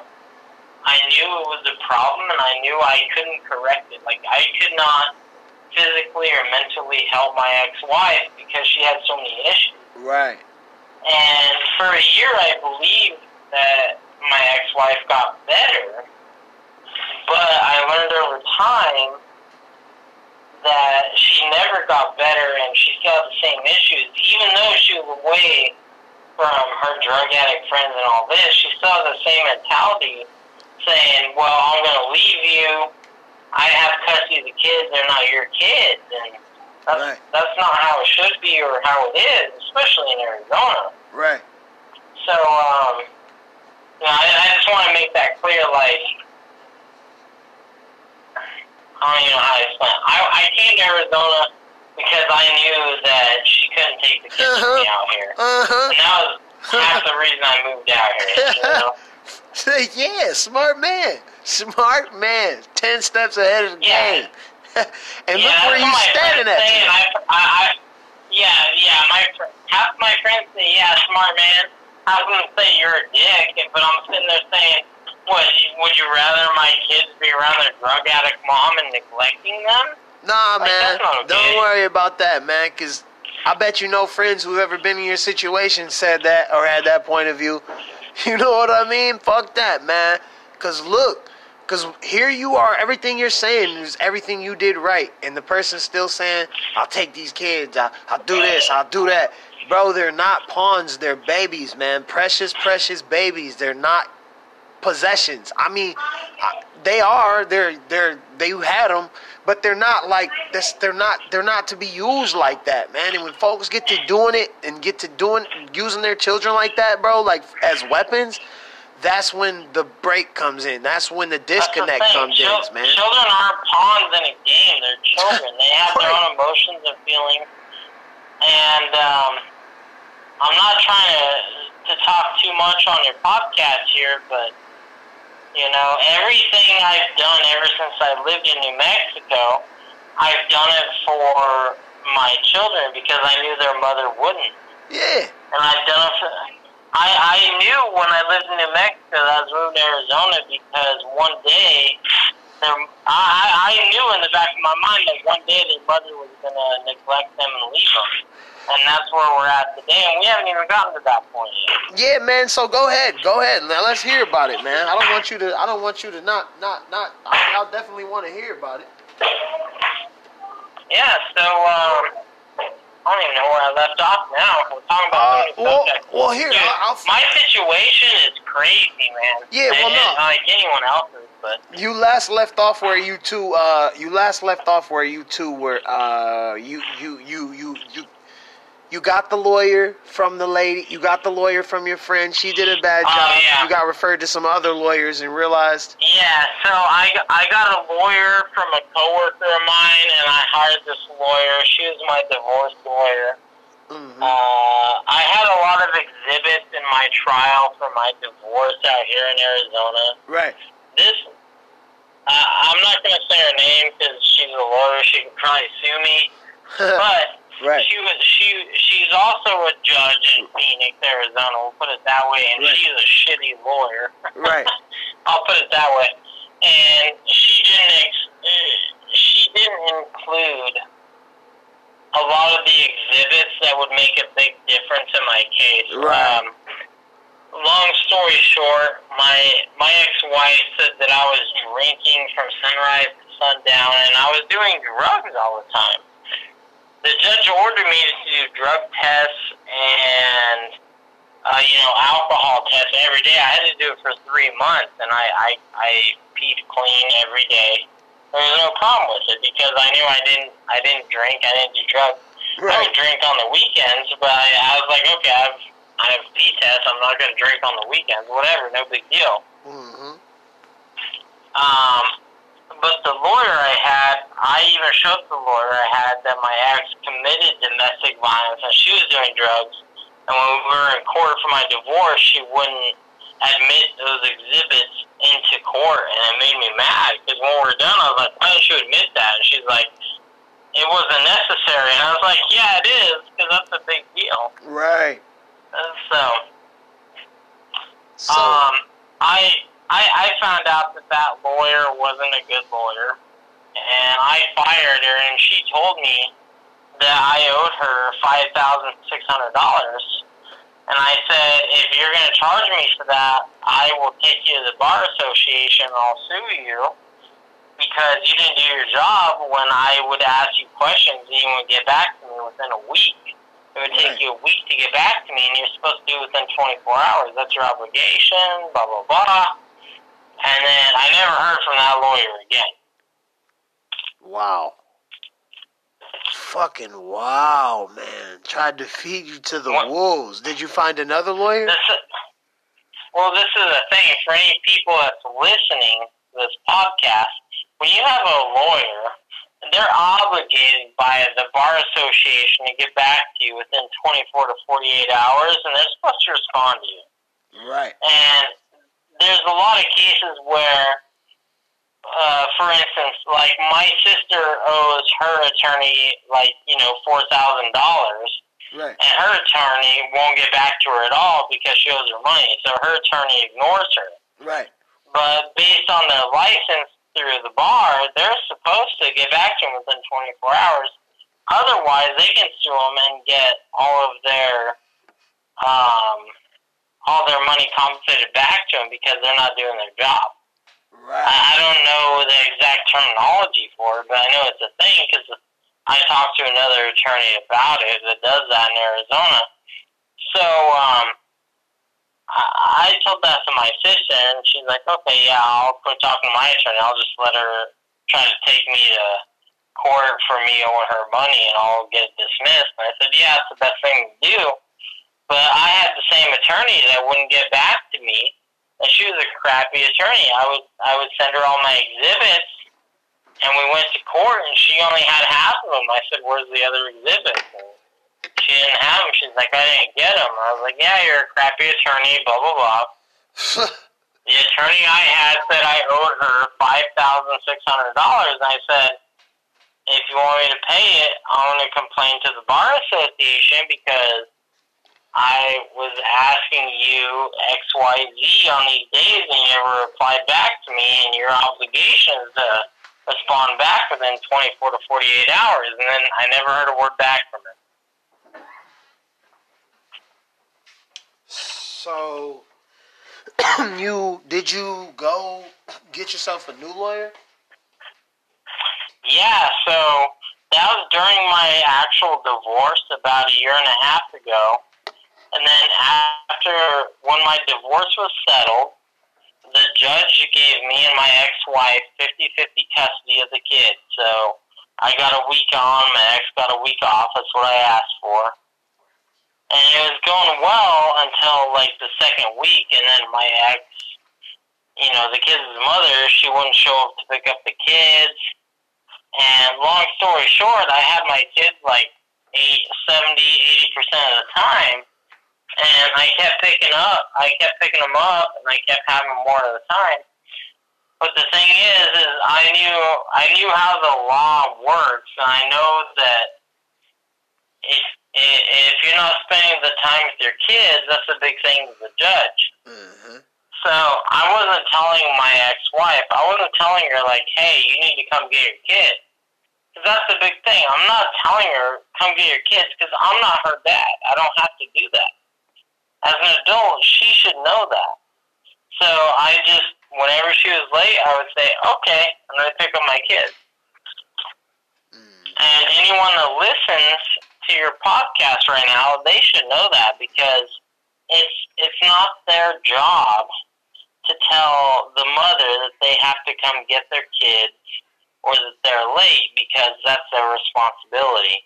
And that's a big thing. It's a it's a thing that makes a big difference in court. Yeah, and that's no. what made a big difference in my end. Yeah, man, definitely so, man. I've been, yeah, man. They should definitely be coming and picking their kids up, man. If there's a destined, if there's a t- drop off time, uh, they should definitely be there to pick up and drop off. You know what I mean? Be there, show up.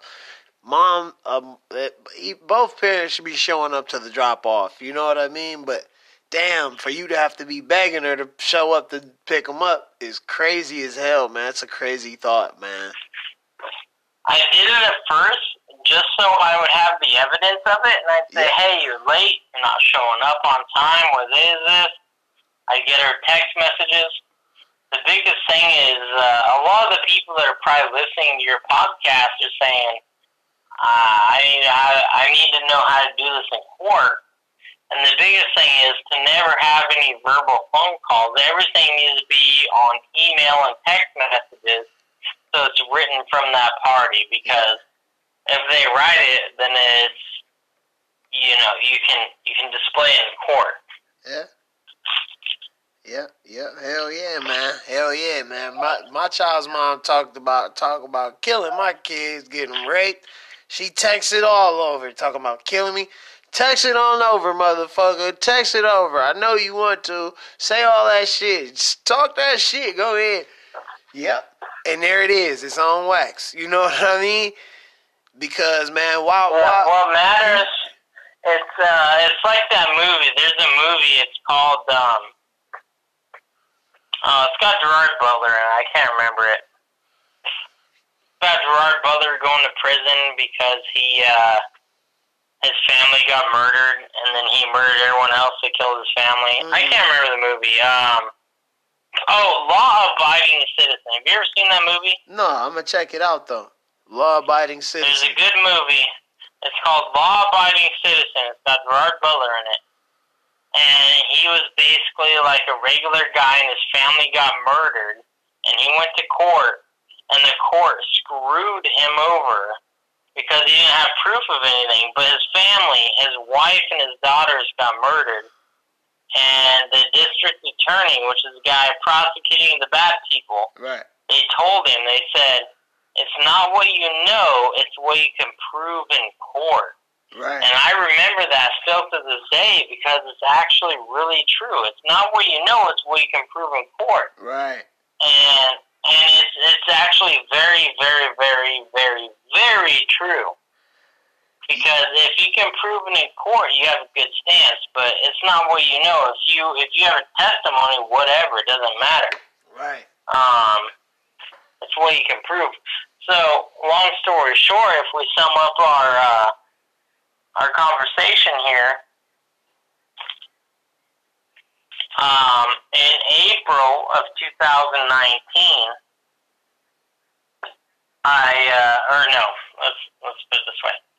In at the end of March of 2019, me and my ex-wife split up. I'm going to try to shorten the story for you, man, so you don't have too long of a podcast here.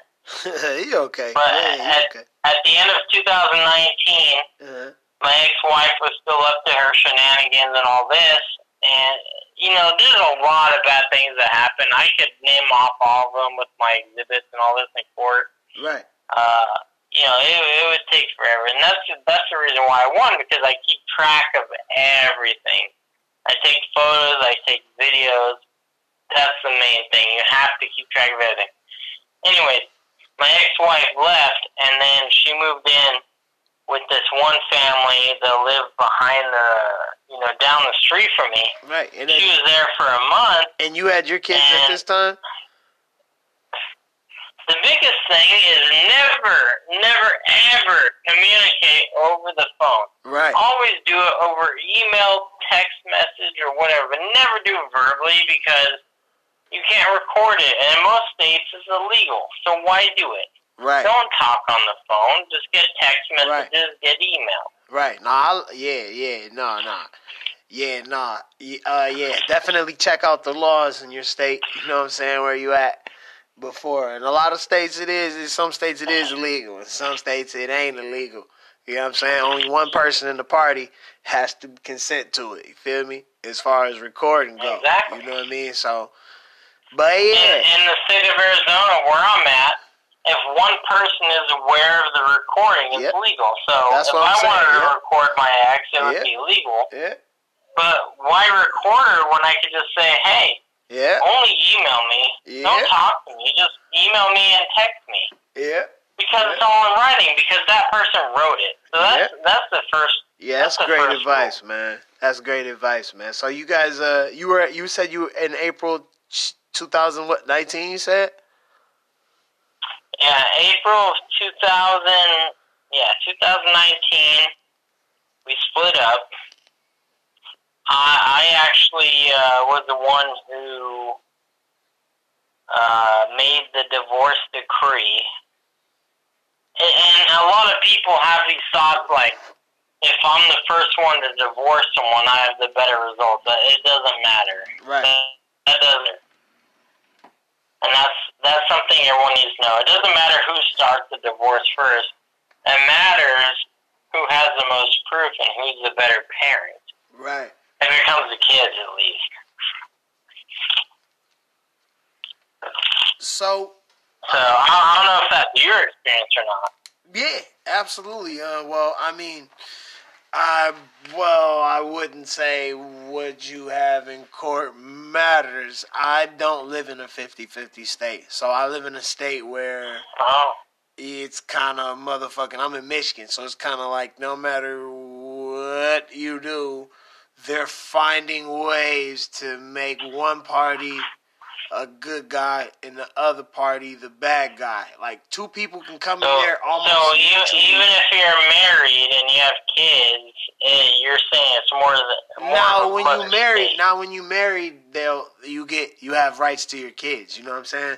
But when you're not married, bro, you literally have zero rights. Like it's fucking business at that point until you guys are yeah, until you're married. You know what I mean? At that point, you get at that- point. yeah, that's how New Mexico was. But Yeah, but it's not business though. If you marry, look, look, look, look. So if a married person married, but but marriage is a title. If if if you don't want to be there, you know what I mean. So it's like, all right, they have this child regardless. He he, this person should have the rights to his, you know. But in my in my state, man, uh, dad needs a little bit. Uh, he needs a lot, man, to get you know to get his kids, man. As far as if he's not married, it's like it's a whole movie. yeah, So- ridiculous. It is ridiculous, man. Especially when you got kids' safety on the line, and they'd rather they'd rather chase business aspect of it because, you know, the prison it's deep, bro. Like the prison system here is there's, there's thirty prisons for men, there's one prison for women. That's twenty four hundred beds. Only six percent of the beds is for women. So there's not really much business in putting moms into the system to not pay child support to get stuck in the system, to being put on probation, to fail, to get stuck in the system. It's not really beneficial to get them stuck in the system because there's no like long run. There's no prison beds. There's no there's no money for that. You know what I'm saying? Uh, Yeah, it's not necessarily that you dads get in trouble for child support, but they do though. You get a warrant or you do something, you get put on probation for this. Now, now you're in there. You know what I mean? It's like, and it just goes on from there, from there, from there, from there, from there, and it's like there's a lot of room for that. So.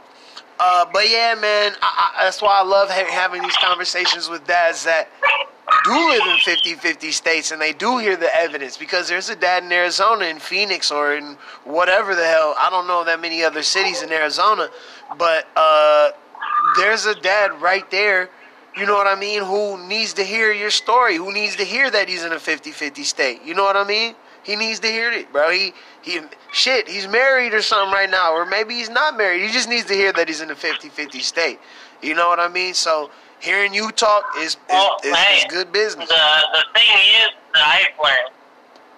I know about Arizona. I'm not a lawyer or anything, but the laws in Arizona. Uh, hey, can you hear me, still? Mm-hmm. Yep, I hear Okay, sorry. So I know that the laws in Arizona, uh, from my experience, when you go through a divorce, the judge did this to me. There's uh, 12 to 14 factors, and they use it as like a scorecard, almost as if you're in the NFL. And they say, okay, these are the the 14 best interests of the children, and they go do they go down through these scorecards one through 14. And when you have a divorce, they go, okay, father is right in number one, mother has mother's right in number two, father may be right in three and four, mother's right in five and six. right.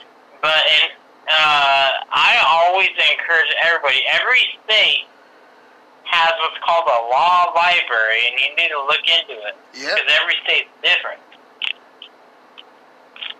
And that's what I did in Arizona. and That's how I found out Arizona's a 50-50 state.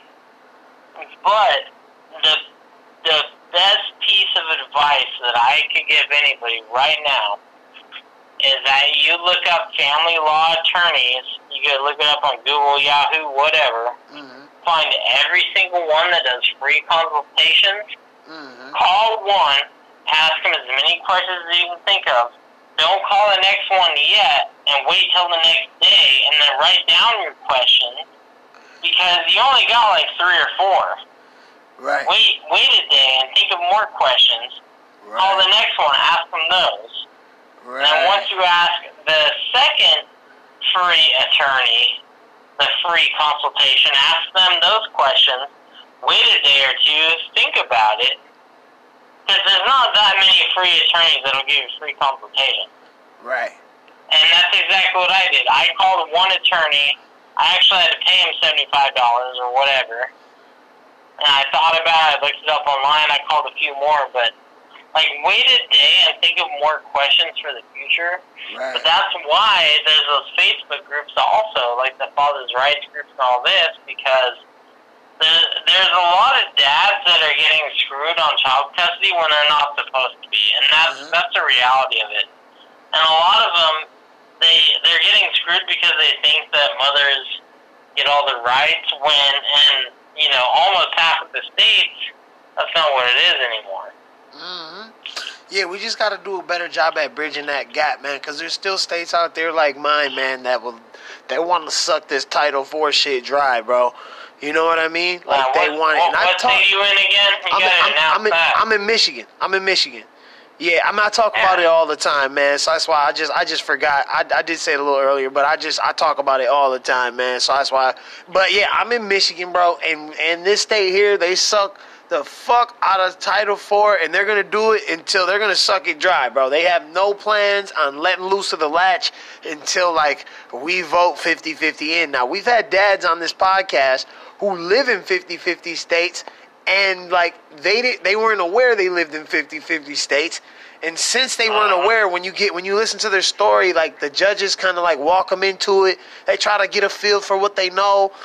And when they realize you don't know anything they take advantage of you you know what i mean that's when they uh-huh. do it and and, and, and they, they try to feel what you know and what you don't know type shit and, and that's sad you know what i mean it's like a dad should have to if, if a man lives in a 50-50 state or a person, it should be all over everywhere. It should be fucking like, it should be every. I've never been in a 50-50 state, so I don't know what it would look like. But it should be everywhere. It should be well known. It shouldn't be like fucking like. it should be.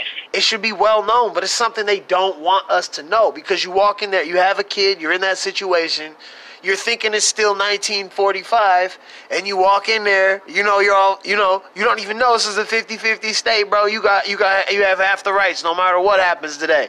So go ahead and ask for it, but you don't Well- even know, and they're trying to get a feel like, what does he not know? What does he know? You know?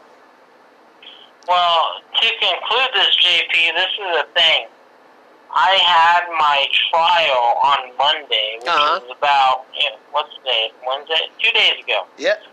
I had my trial on Monday, and we had it was me, my attorney, and a best interest attorney.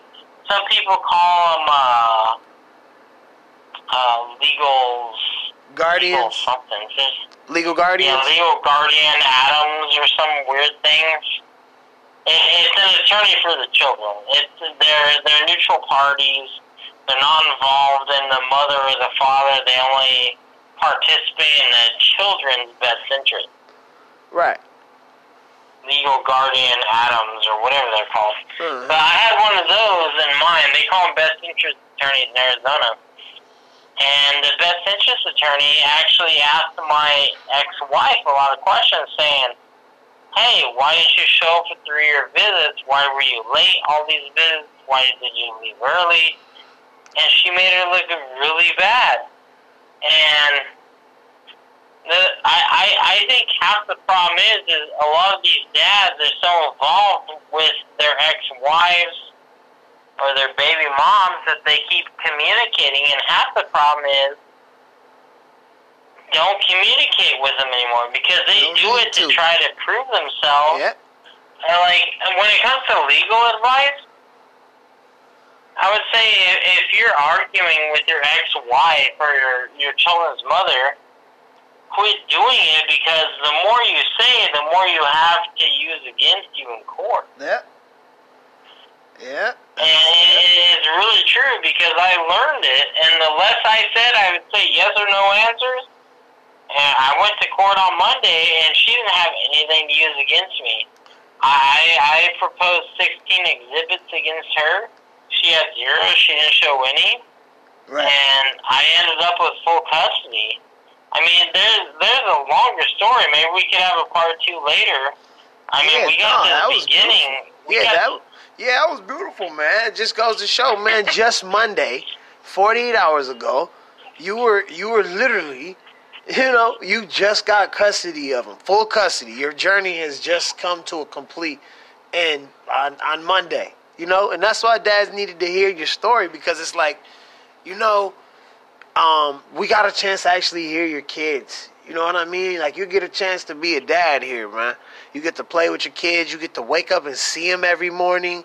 You get to like watch them grow together. You know your daughter's like not she like your daughter is not shouldn't really have a problem with men like as far as because she's gonna have you for sure. Like you know what I mean to go off of you know, and, and and that's just so beautiful to me, bro. Like, man, there's dads out there who will literally walk the entire mile in no shoes or socks just to get to their kids. You know what I mean? Or and further if Well, if, if they need to, man. I, I, I, I want anyone listening to this to know that ever since I moved to Arizona, I've done everything all because of my children, not because of selfish reasons, not Yeah. for me. It is all because of my children. And yeah, I have I I own my own house and I have a car now. And you know, I am in debt. I'm in debt really bad. Like it's it's not a, a cupcake story. It's not like it worked out really well for me. I'm in debt right now, but I don't care how much debt I'm in. All I care about is I got my kids Yeah. full time because I know they'll be taken care of the correct way. yeah.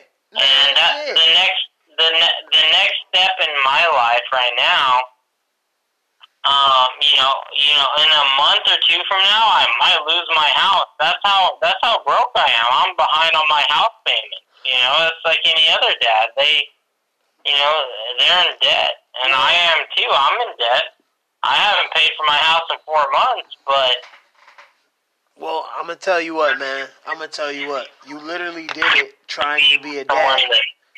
You know what I'm saying? Yeah. You did it trying to be a dad, and you're not gonna lose your house because what we're gonna have to do is what we're gonna have to literally start doing is we're gonna have to start finding some some outlets. We're gonna have to start reaching out to some people who are dads and who do know. Like there needs to be a central source of some of this.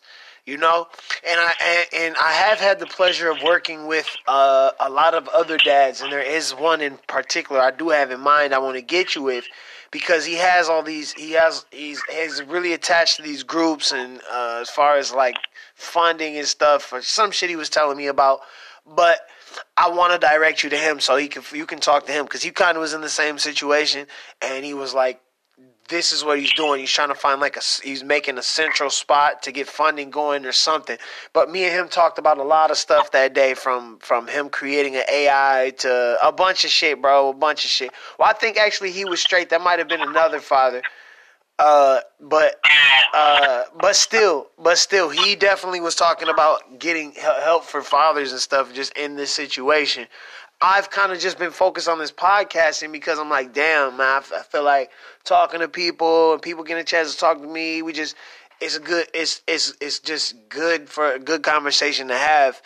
And I want to get as many dad's stories because, man, your story might not relate to mine, but it might relate to somebody uh, from Colorado or somebody from I don't know Delaware, shit, uh, Montana, uh, somebody. You know what I mean? There's someone who can relate exactly to yours, but he can't relate Well, to there's mine a at lot all. of people, and they're they're just average guys. Yeah. They don't have degrees. They're not, you know, they're not on top of the food chain. They make they make minimum wage, Yeah. whatever it is.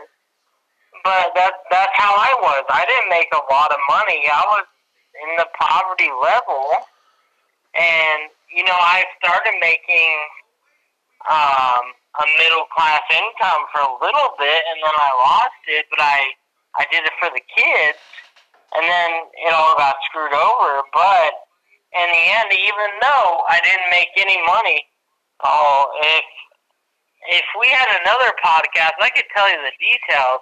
There's a lot of more things that happened Right. in in my scenario that led me to the point I am. But everything I've done in the last four, eh, two and a half to three years, I've only done it for my kids, not Yeah. for anyone else, not for me, Yeah. not for anyone else. Well, I did it for my kids, but now I'm sitting here and I reap the repercussions of that. and now I have my kids. Yeah, you got your kids, and since they fucking bled you dry in order to get your kids, now you're kind of like behind because you had to put so much. Not to mention, while you're going through it, you really can't focus all the way like you're supposed to. You can't, like, oh, just focus on yourself. How the fuck am I supposed to focus on myself when the most important part of myself is uh, is in is in like limbo here. It's not like secure. It's not a secure thing.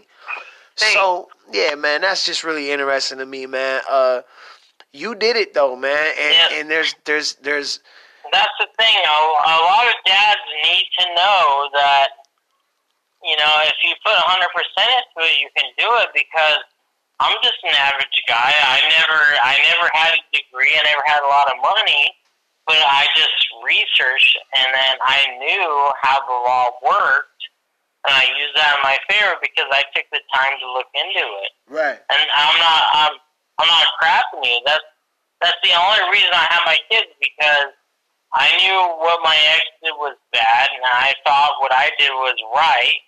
I looked into the law, and they said basically, yeah, what you're doing is right, what they're doing is bad.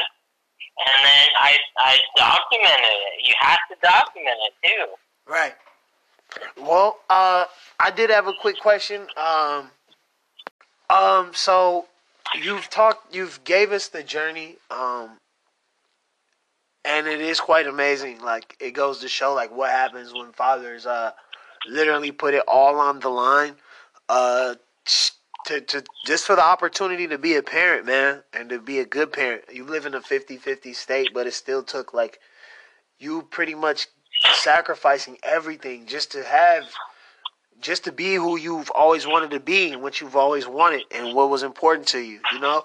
So that's that's quite fascinating to me man. Um and i know for a fact like god god's not about to do anything. He's not going to put you in any position. You know what i mean? There's you're getting ready to get away up out of this. I know it.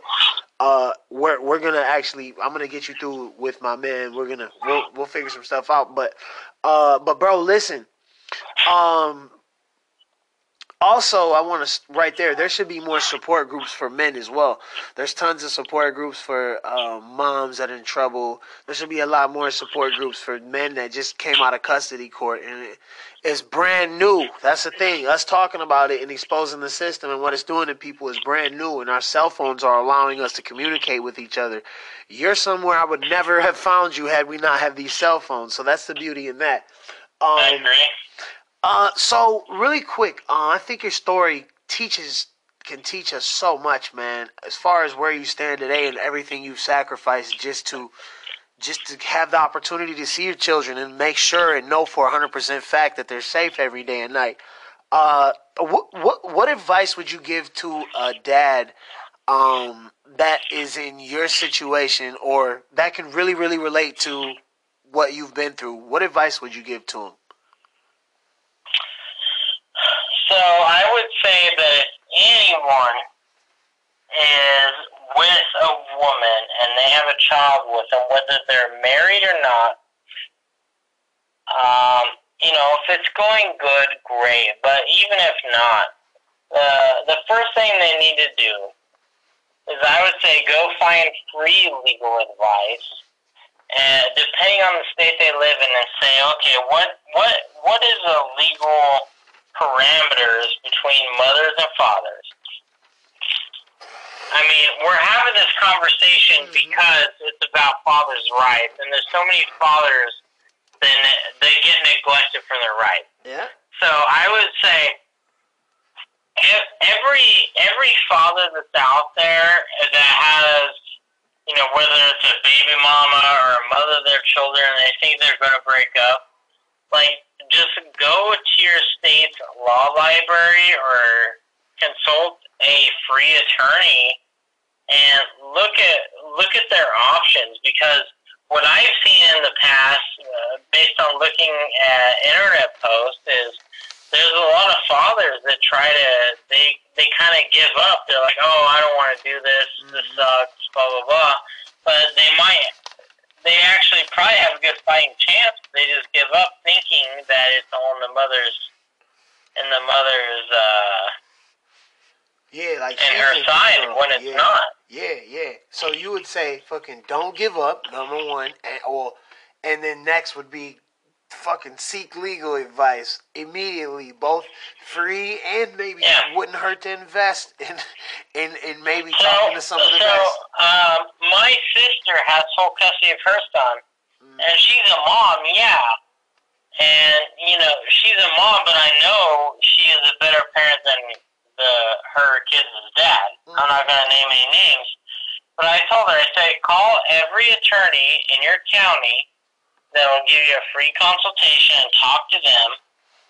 And then after you talk to all those free attorneys, wait a couple days, write down a few questions you have, write them down.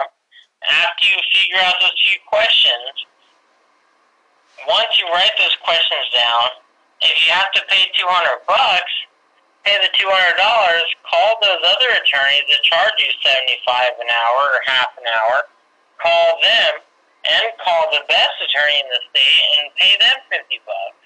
You know why? A lot of people say, I don't want to pay them. But guess what? You're paying them 50 bucks for half an hour Right. when if they're the best attorney in the state, you'd be paying them $3,000 a month, and no one wants to do that. Yeah. But if you get their advice and they're the best one in the state, it's definitely worth it because they've been through it many, many, many, many times. Yeah, it's worth it, man. I, I I think that's great advice, man. Put put put hey, man, a a a nothing nothing easy comes free, man, and, and that's fatherhood as well. Yeah, uh, it, it, it's all what it's all what you work for, and if it's that important to you, it'll be your main priority. You have to work for it. There's a lot of online resources. There's even free wars, uh, free resources like um, law libraries are free in a lot of states, and yes, they are free. But there's in a few states there's people that'll actually help explain what these laws are, and I, I want a lot of these dads to know this. Is why I'm saying this. When I when I was here in Arizona, I didn't know the law on how to write paperwork, and I called the law the law library, and there was actually a lady who works for the government, and she told me she said you need to write it X Y Z. So I just want these dads to know that like don't be scared to call them, just ask them and see what you need to do because even if the even if the government doesn't help you do it like the like they did here for me in Arizona, there's companies that'll do it for like twenty five bucks a month. It's super cheap. There's so many options out there to make sure that they they can get their rights to their children, which they deserve. Um, I think that's great advice too, man. That's good, insightful advice. Um, my last question for you would be: if there's a mother, if you if you could say something to a mother out there, um, maybe who's married and she's acting crazy or whatever, not wanting to be a mom, or she's alienating a child from a father, what would you say to her? Um, I would say, like in any court case, the best thing to do, like from what I've learned, is to try to stay out of court as much as possible. Right. And if you can come to agreements in a like in a mutual agreement outside of court that's in writing, I would say do that. Um, but anytime the court is involved, they're they're making money off of you, and it's unnecessary. There's a lot of unnecessary things happening. Right. So, like for example, if my ex didn't want to go to court, and I said I did, I mean, if it were me, I'd say let's not go to court. Let's get a contract in writing. I'd rather pay a, a lawyer a hundred bucks and not keep it in court. Right. So if if there's any type of female that's not getting along with her baby dad, um, I would say to maybe hire. I wouldn't say hire an attorney, but hire someone to make paperwork, uh, uh, legal binding paperwork, to agree with your child's father. Because any anytime it comes to the court system, you're spending twice as much money as you need to, and it's ridiculous because their morals and values are way absurd compared to the the normal Americans' opinions. So it's it's a lot more difficult if you go through the court as if if you go through person to person. Right. Well, listen, Tanner. I think that was another great piece of advice. Keep it out of court. The courts have no interest. You're not. They do not have your best interest. um, for all my listeners out there, man, you can take and learn from Tanner's story.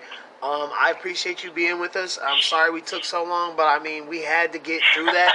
and again, man, anytime if you want to come back and do another another uh, episode, please, man, you're free. We can we can link up. It can be another two hours. I, look, I don't care. I don't mind. Hey, if, I think- if they ask for a part two, I'm I'm willing. I have a lot of missed details of my story, but it's it's my really- goal, my my goal, I, I only I'm only here because there's a lot of fathers out there that don't Yeah. do anything, and I know they can get the rights of their kids. They're not doing it. So. Yeah, so you see what I'm saying? Our conversation was really it was a conversation. I learned you, you learned me. We kind of got to know each other a little bit as far as I got to hear your story and whatnot.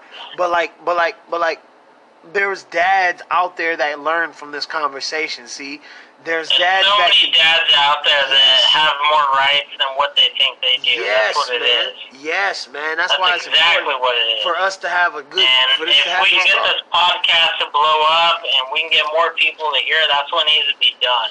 Well, I'll tell you what we can do, man. I'll get you the link to the podcast. And what I haven't been doing is really promoting the podcast much like I should. But there is a time when I do promote. But I have been on such a ma- I've been on such a tear just getting dads, listening to their stories, going through my own court case, and making sure that I continue to record dads. Um, uh, but there are times when I'm down and I, like not down, but like downtime where I'm just like I'm on a marketing rampage. But I haven't been doing it right now. But I know for a fact what can be done.